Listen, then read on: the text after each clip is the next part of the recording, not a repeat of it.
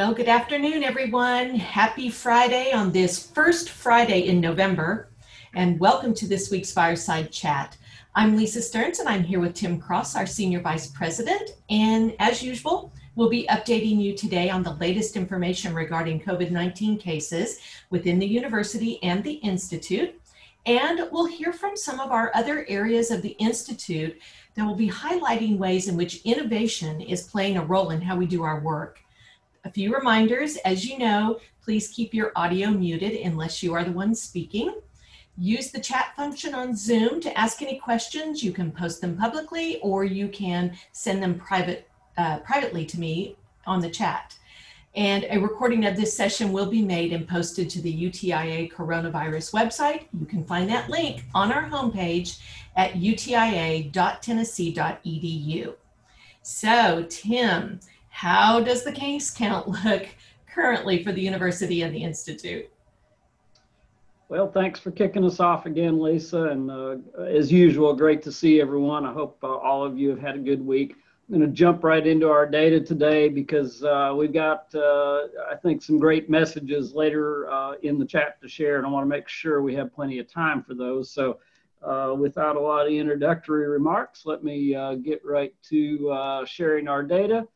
And any of you who jo have joined the last two or three weeks are probably going to say uh, he sure sounds like a broken record because this is going to be largely more of the same. So uh, let me uh, work through uh, these charts uh, fairly fairly briefly, but uh, just to give you an update of where we're at so that we're all aware. university wide, our numbers look very very similar to last week. Uh, we currently have uh, 11 active positive cases among employees uh, and 58 uh, students uh, with active positive cases. Now, let me say that was as of 8 o'clock this morning, and I'm aware of, I think, two more uh, positive cases among employees, at least within the Institute. So those numbers, you know, they really change almost by the hour, but I had to pull the data at 8 o'clock this morning. That was the only chance I had. So that's uh, the, the update as of that point in time. If you look at isolations again, uh, a little bit of an increase there uh, compared to the last several weeks, but uh, I don't think anything substantial nor uh, nor overly concerning other than we, we want all these numbers to be at zero. But uh, right now we're looking at 68 faculty and staff university wide who are in isolation and 305 students. And both of those, if you notice, are, are slightly larger than last week and, and the uh, four or five weeks before that, uh, but certainly no, not near uh, the levels of, of mid to late September. So uh, we'll keep an eye on that certainly and, and continue to report uh, weekly uh, on this same data. For the Institute of Agriculture, again, it's, it's a pretty similar story you know, you might glance at this chart and say, gosh, uh, we're, we're really spiking in the number of cases. It's gone from one to three to five. But let's keep in mind, those are still very small numbers. And uh, it's, uh, it's really, I think, again, a, a, positive sign that we have that few, a number of employees uh, with uh, active positive cases as we speak. But uh, on the other hand, we'd rather that number be zero. So we're keeping a close eye on that as well. But looking back all the way as far back as this chart goes to, uh, to mid-August, uh, we're still uh, not seeing any large number of cases amongst our faculty and staff uh, within the Institute of Agriculture.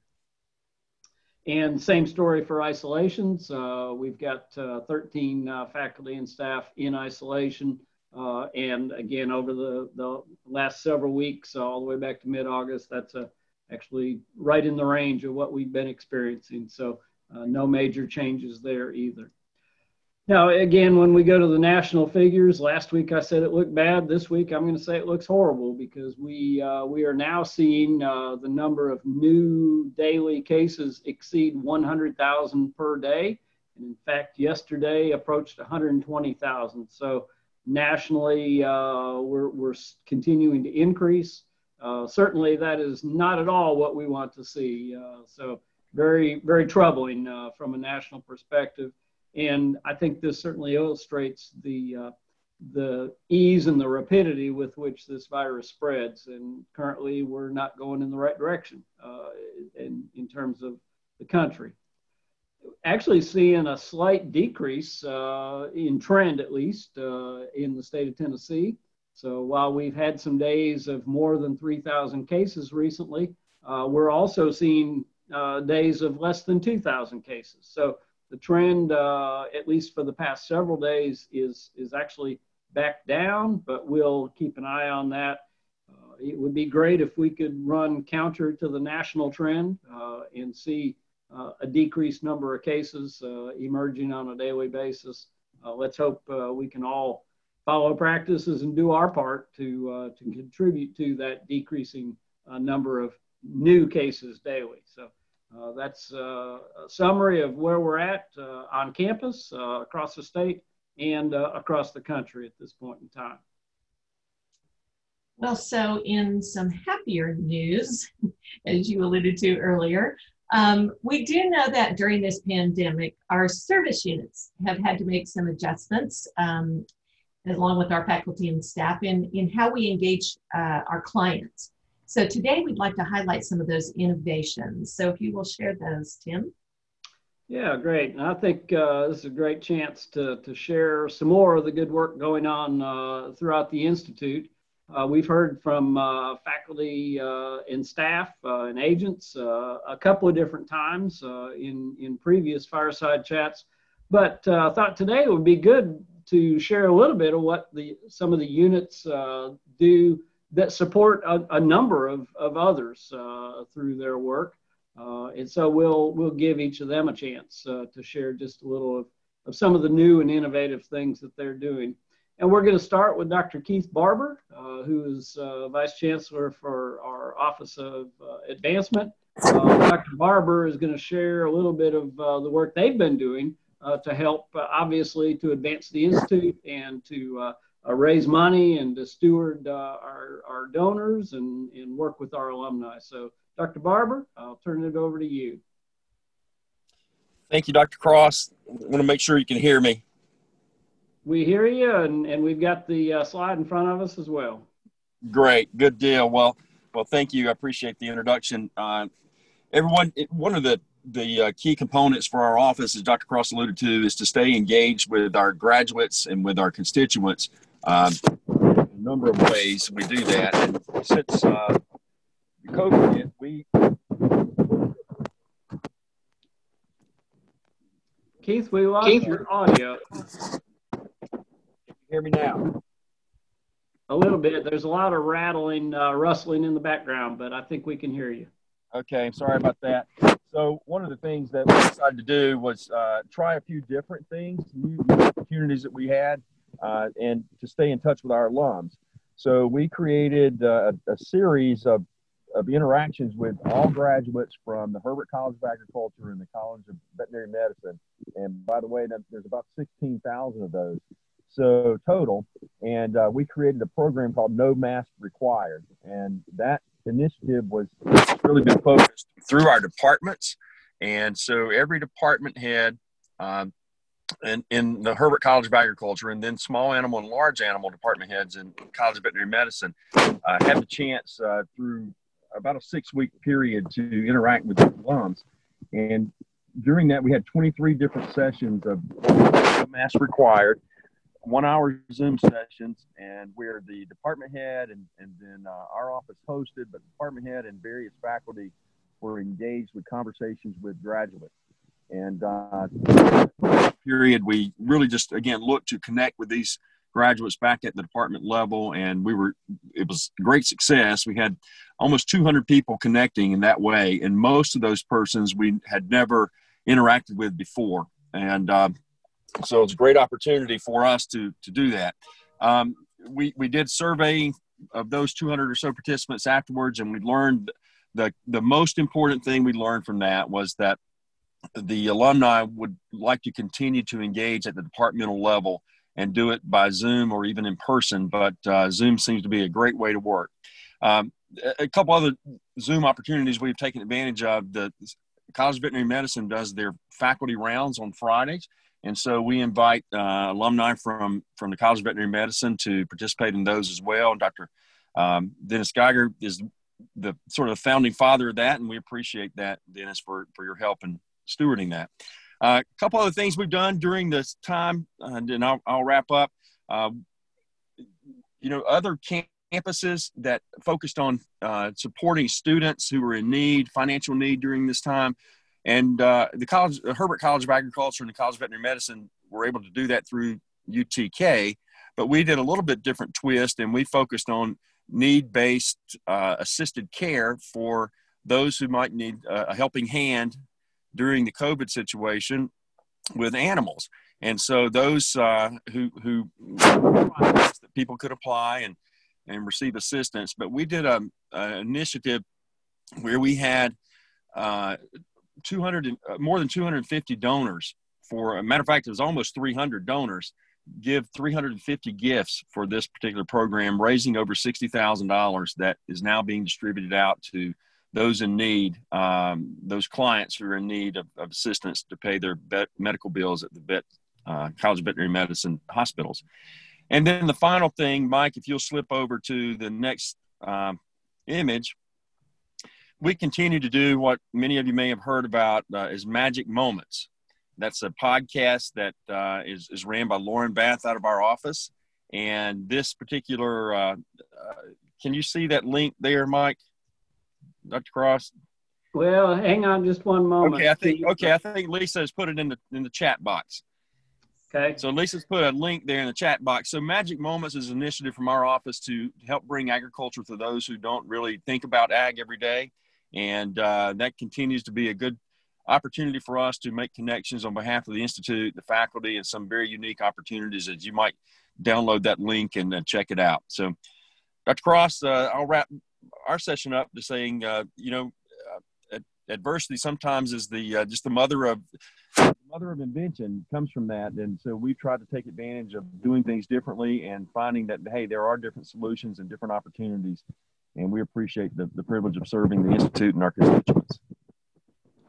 Thanks, Keith. And I know that uh, those 200 plus individuals that were connected with in those departmental sessions, many of them I don't think we'd had contact with for years, and probably some of them maybe not since they they graduated or left uh, left campus. So uh, wouldn't have happened without COVID, probably, but a great way to to engage some folks uh, or re-engage in some cases uh, with the institute. Thanks for sharing. Absolutely.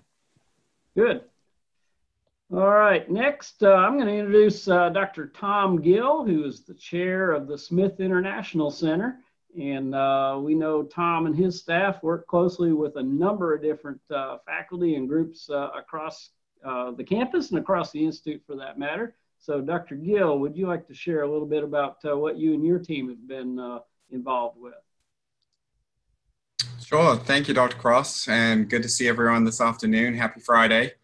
Um, just a few quick updates from our International Center, a few things that we've been doing over this past kind of eight very different months. Um, even though we've had international travel on an extended pause, we have still continued to work with our partners around the world and research outreach and education activities. We've seen a rapid uptake of all kinds of folks um, being suddenly able to do Zoom and Microsoft Teams calls from all crazy corners of the world.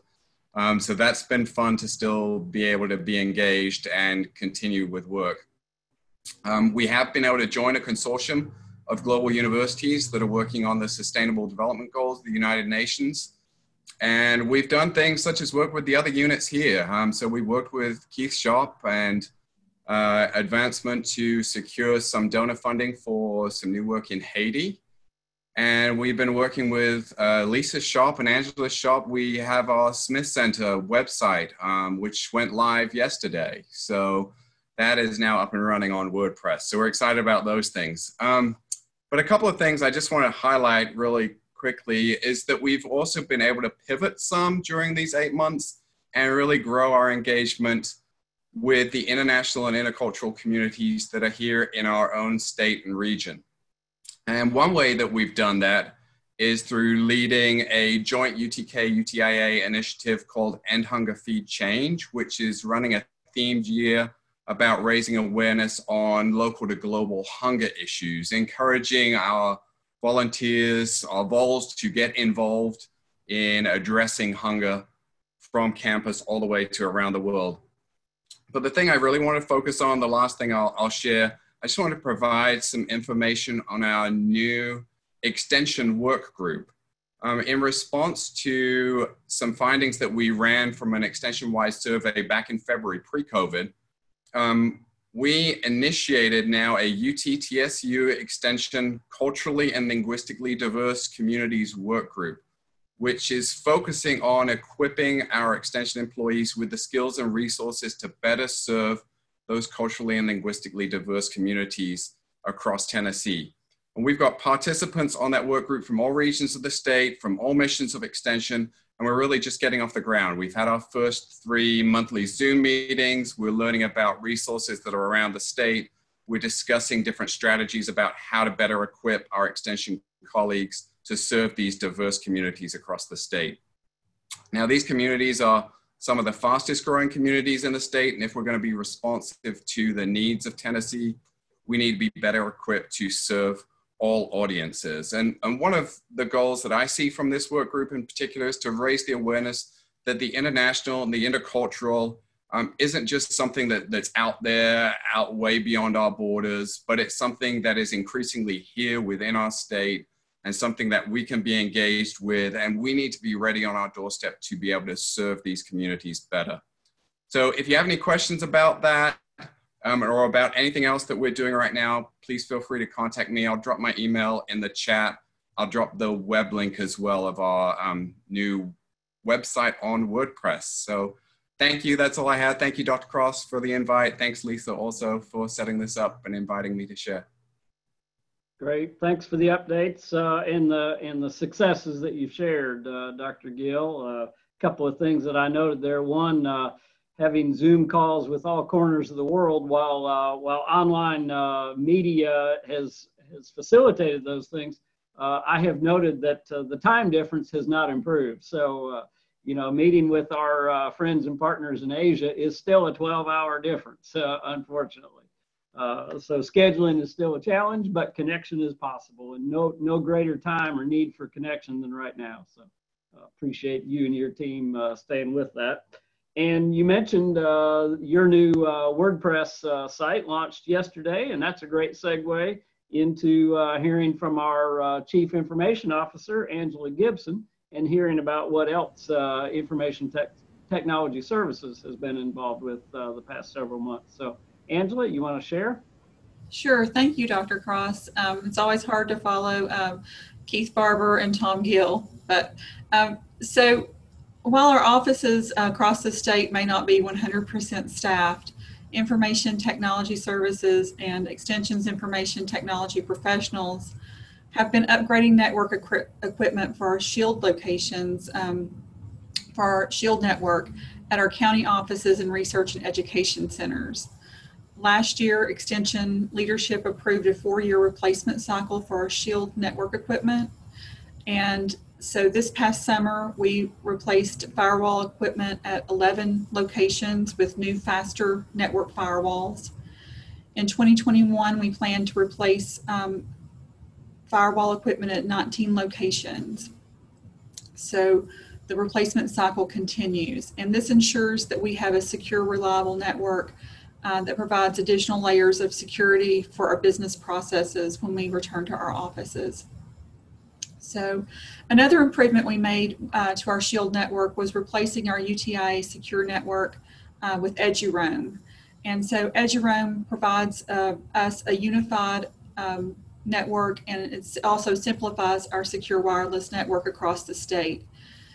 Uh, this has been um, this has reduced the need of our staff who uh, would log into each um, secure uh, wireless uh, network at each location so they can travel um, at our extension offices and our uh, research and education centers and our campus locations almost seamlessly. So I'd like to thank Mike Stanley and our extension IT professionals, Cam Philbeck, David Yates, Christina Martinez, Justin Stefanski, Brad Eubanks, and Sean Towwater for um, helping with that. And also um, thank UT's K's uh, network services folks for helping us um, as they control the EduRoam network um, for UTK. So another thing I'd like to mention is um, how our office worked um, with marketing communication to establish an online presence and registration system for the Milan No-Till virtual field day. As you know, 2020 is the first year this event was held virtually. The online uh, event kicked off on July 23rd and has been really successful. Uh, to date, the site's had over 8,700 views and uh, nearly 15,000 15, video views. So uh, we're still counting. Um, so people continue to visit the site and continue to watch the videos and continue to gain the knowledge that we are sharing. So we have used this online approach to hold hold other uh, UTI uh, field day events, and we found that um, these virtual events are a really effective way for UTI to communicate with and involve our constituents in the research activities during this pandemic. You know, we're looking forward to a day where we can hold these um, events in person and when it's safe to do so. Uh, so for, for that, I'd like to thank uh, Mark Young, uh, Billy Williams, Sophie Schmidt, Ginger Rowsey for all their work on this virtual event. Uh, there's many other IT projects and initiatives happening across the Institute and our IT um, our IT personnel do a great job to help us move forward and I'd like to thank all of them. So I hope you all have a great weekend and thank you for letting me share. Thanks, Angela. And boy, there's there's no doubt that uh, without information technology, think how challenged we would have been for the past eight months and and for the next eight months, most likely. So really appreciate you and your staff for enabling us to uh, to get out there uh, virtually, uh, do things like the Milan No-Till Field Day, uh, and reach uh, people across the state. You know, it strikes me the Milan No-Till Field Day when it's done in person lasts about eight hours, from seven in the morning until three in the afternoon the Milan no-till field day done virtually lasts forever. Uh, it's, mm-hmm. it's, still there. It's still serving a need. So uh, we're learning some things and, and uh, really gaining great experiences uh, in the process. So I really appreciate that. Well, I'll wrap up uh, introducing uh, our, our units by inviting our host here today, Lisa Stearns, to share a little bit about what marketing communications has been doing since COVID has, has impacted us and how you've help to uh, further the efforts of our faculty and staff. Thanks so much, Tim. And um, we have been doing a lot despite uh, just holding fireside chats. we, um, I have to say, our team has uh, just, they very quickly and effectively shifted to remote work. And um, interestingly, the workload has increased as well, because many of our faculty and staff are finding perhaps the time to produce uh, new work. And so um, our job is to help tell those stories and take uh, that work and put it in a format that uh, the public can understand. So I've asked Jean Halsey, our Assistant Director of Creative Services, to give an overview of just the kinds of projects that we have been working on. And then Charles Denny will talk more specifically about video production.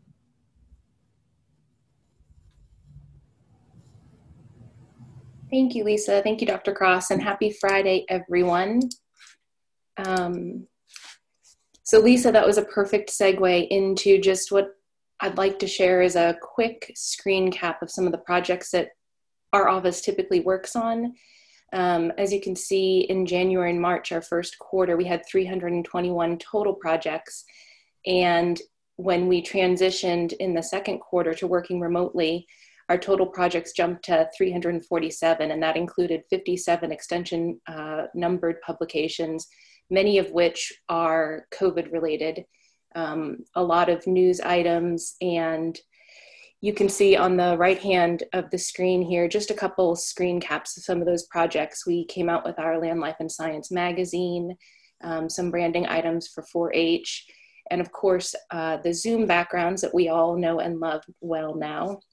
We also um, supported a lot of virtual field days, which Charles Denny can speak more to in just a moment. Um, but I'd like to kind of talk just real briefly about how we transitioned to keep UTIA visible through this pandemic. Angela mentioned the website work. Our two teams, ITS and Marketing Communications, have been working really closely together. Um, and by the end of this year, we are on track to have near or just over 100 websites. That's either websites that we have moved from um, SharePoint into WordPress or brand new websites.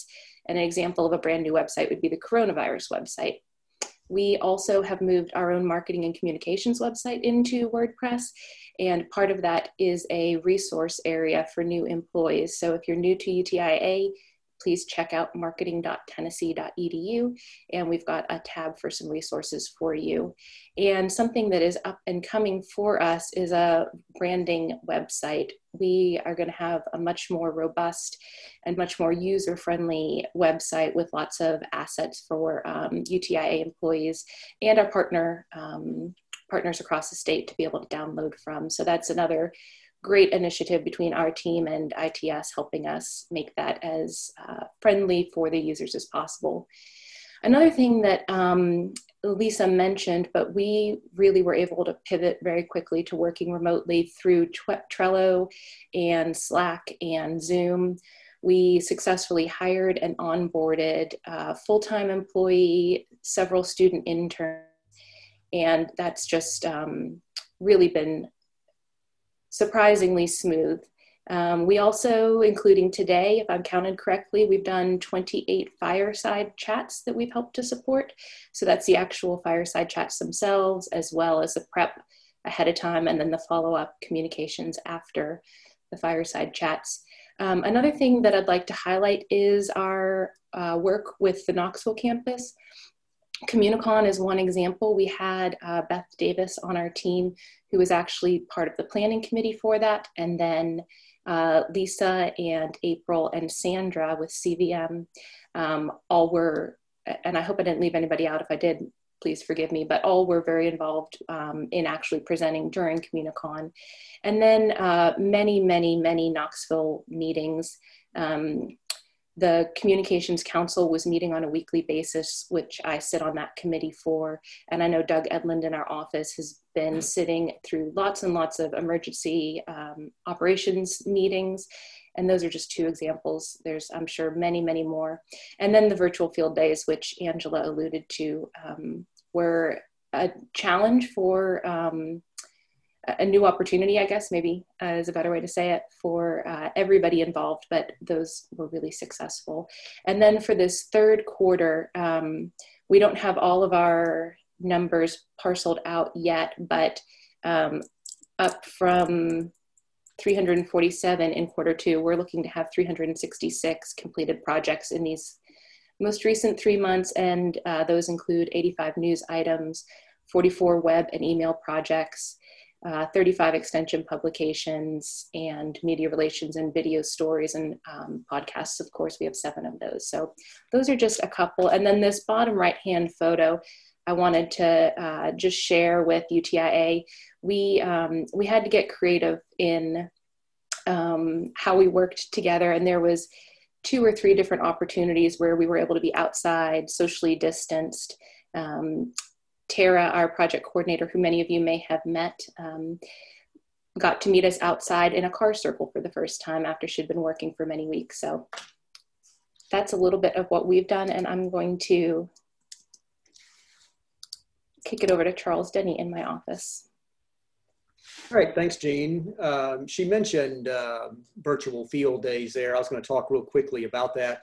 We had about uh, eight of those uh, in various forms uh, our role was to sometimes shoot and edit uh, presentations that people were doing during the field days, or sometimes people would um, record on Zoom their presentation with a PowerPoint. And then our job was to compile all these, uh, put them online, get closed captioning done. Uh, Angela and, and several others have already mentioned the Milan Field Day. I want to uh, mention that one more time. It was the biggest. It had more than 60 presentations. As Angela said, 15,000 views, and I've heard something like 50,000 clicks or impressions and hits from 36 states and 38 countries. Also, we were involved in the Milan virtual breakfast and kind of breakfast in a box where we sent uh, muffins and a coffee mug and things. And we had a, um, a uh, virtual breakfast where a number of dignitaries uh, spoke by Zoom. And that was all hosted by our former colleague, Ginger Rowsey, who did a lot of work with these virtual field days. So then I'll just uh, segue to TV production. Uh, we've got a few more things to shoot in 2020, and we're going to end up with a year, it looks like, producing 52 video news stories, which is what we would do in a, in a normal year. Uh, now, if you'd have told me back in May, June, April, May, June, we're going to do 52, I'd said, there is no way under these circumstances. Um, but we did it. And I say we because we got to 52 because of many of you. Um, our people across the state were willing to be interviewed, sometimes by Zoom or FaceTime or in person at a safe distance. And people just gave me story ideas that we could do. Uh, sometimes the story, many times it was COVID related, or it was about the fact that we were doing something virtually. Um, the pandemic, um, of course, no one ever wanted to see anything this horrific as the pandemic, but it really changed the way TV stations and the media are operating. Not only are they sometimes losing revenue because of the economy, but also they're just having a tough time producing all that airtime in news. And because they can't have in studio live guests, that actually created an opportunity for us in some instances. They really needed our material more. WBIR is the station here in town that's been running many of our stories uh, because they because they have had those openings now. So I would just encourage everybody to please keep the ideas coming. Um, email me if you have an idea that you think might make a great TV story or a print story or a podcast. We mentioned we saw actually uh, counting all podcasts, including the fireside chats and things that people are doing across the state, we're up to 112 podcasts for the year. And one last thing I'd like to mention is that we continue to work with the media in a, a media relations standpoint. And Farm Journal Broadcasting, who does U.S. Farm Report, featured us, UTIA, on its college roadshow. And this is a lot like kind of like ESPN's Game Day where they travel to different campuses. And despite the pandemic, they still wanted to come to us. Uh, it was, uh, they featured six universities. So it was us, Texas Tech, Kansas State, Iowa State, Nebraska, and Missouri. I proudly mention that list because as you can see, we were the only SEC land grant who got featured. That's Tyne Morgan, who is the host of US Farm Report, and she produced this show. She was not able to come to campus because she actually had a death in her family uh, but a crew came to campus, and over about a one day period, uh, they shot interviews with four of our Herbert students. They did uh, a, a virtual roundtable with our ag economist, Aaron Smith, Andrew Muhammad, and Kim Jensen. They did an interview with Dr. Cross about our land grant mission, and they did features with Jessica Black on all vol cheese and food science, and John Munafo on his whiskey research. Uh, again, all from food science. So we recently shared a link, uh, an email from Dr. Cross. It was a good 40 minute show. As you can see, our logo was all over the place. They didn't just say they were at the University of Tennessee, they said they were at the Institute of Agriculture. And uh, it was really uh, better than we could have even hoped for. Uh, it really turned out very well. So I would encourage you to, uh, to go to that link and watch the show. Really was well produced. I was really impressed. So they turned it around in about a three day period too. So with that, uh, again, please send me any story ideas you have, and I'll toss it back to uh, Lisa and Dr. Cross. Thanks, Charles, Jean, and Lisa. Some some great work, and you know, I, I, suspect most of you have had some kind of interactions with one or more of the, the folks we heard from today, but few of you had an opportunity to connect in all these different ways uh, with so many different uh, activities going on uh, in so many new and different approaches. So uh, I hope that that overview gives you a good feel for what's been happening uh, uh, in terms of uh, support and new ideas for uh, supporting our faculty and staff. Uh, the, the Farm Journal story in particular was a lot of fun. it, it did kind of feel like college game day. uh, I wanted to have a big head to put on at the end of it, but I didn't uh, plan ahead enough. So maybe maybe next time we host, uh, we'll do that and uh, have a, a, big smoky head to put on or something. But uh, a fun uh, experience with that crew. So Lisa, I'll turn it back to you and let's see what questions then folks might have either about the the, the presentations we heard today or or certainly about anything related to COVID-19 as well. Well, so far we just have one question, and that is if you could provide an update on the UT Extension Dean search and um, the candidates. Oh, yeah, great. Sure can. Uh, very timely, too, because uh, interviews start next week. So uh, the search committee recommended five finalists, and you might say to yourself, holy cow, that's a lot of people. Uh, that's exactly what I said to myself. But I looked at uh, uh, the individuals they were recommending, and it was from a large pool of well qualified individuals. And I think we need to, to take a careful look at, at all of them. So those interviews start next week, and we're going to get five candidates through here in about two weeks' time period. Uh, that's going to be a combination of both uh, in person and virtual uh, opportunities for the interviews themselves. Uh, so we'll have limited amount of space for face-to-face uh, participation, and then everyone is, is welcome certainly to participate uh, through online uh, viewing and, and interview sessions. So the seminars uh, will, will be done once on campus and also once over in Middle Tennessee uh, at our 4-H Center in Columbia, and that's to provide more access and, and provide the candidates more more understanding of, of Tennessee's extension programs, Tennessee agriculture, our rural communities, the needs of our youth, and so forth.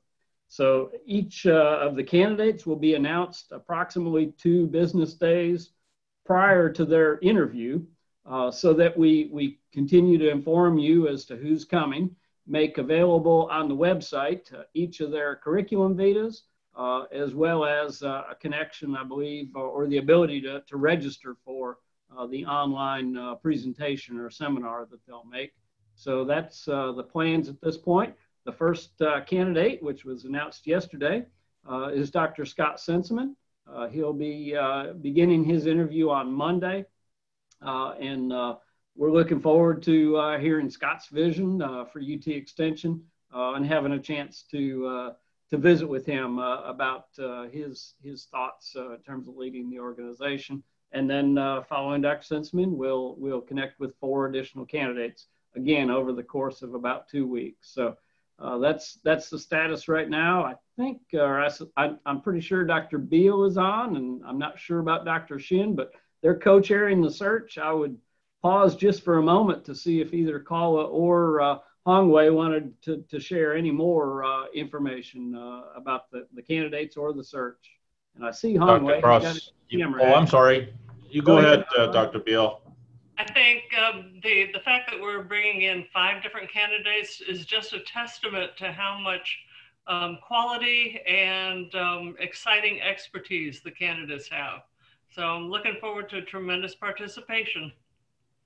Thanks, Kala. Hongwei? You covered very well, Dr. Cross, uh, on the website. Uh, so we're going to roll out uh, these candidates um, and then uh, the CV and also evaluation. So all the seminars will be recorded and are going to be posted uh, at the conclusion of the, all five interviews. You only need to attend one of the two seminars, obviously. Great. All right. Hope that's helpful uh, in terms of an update. Great.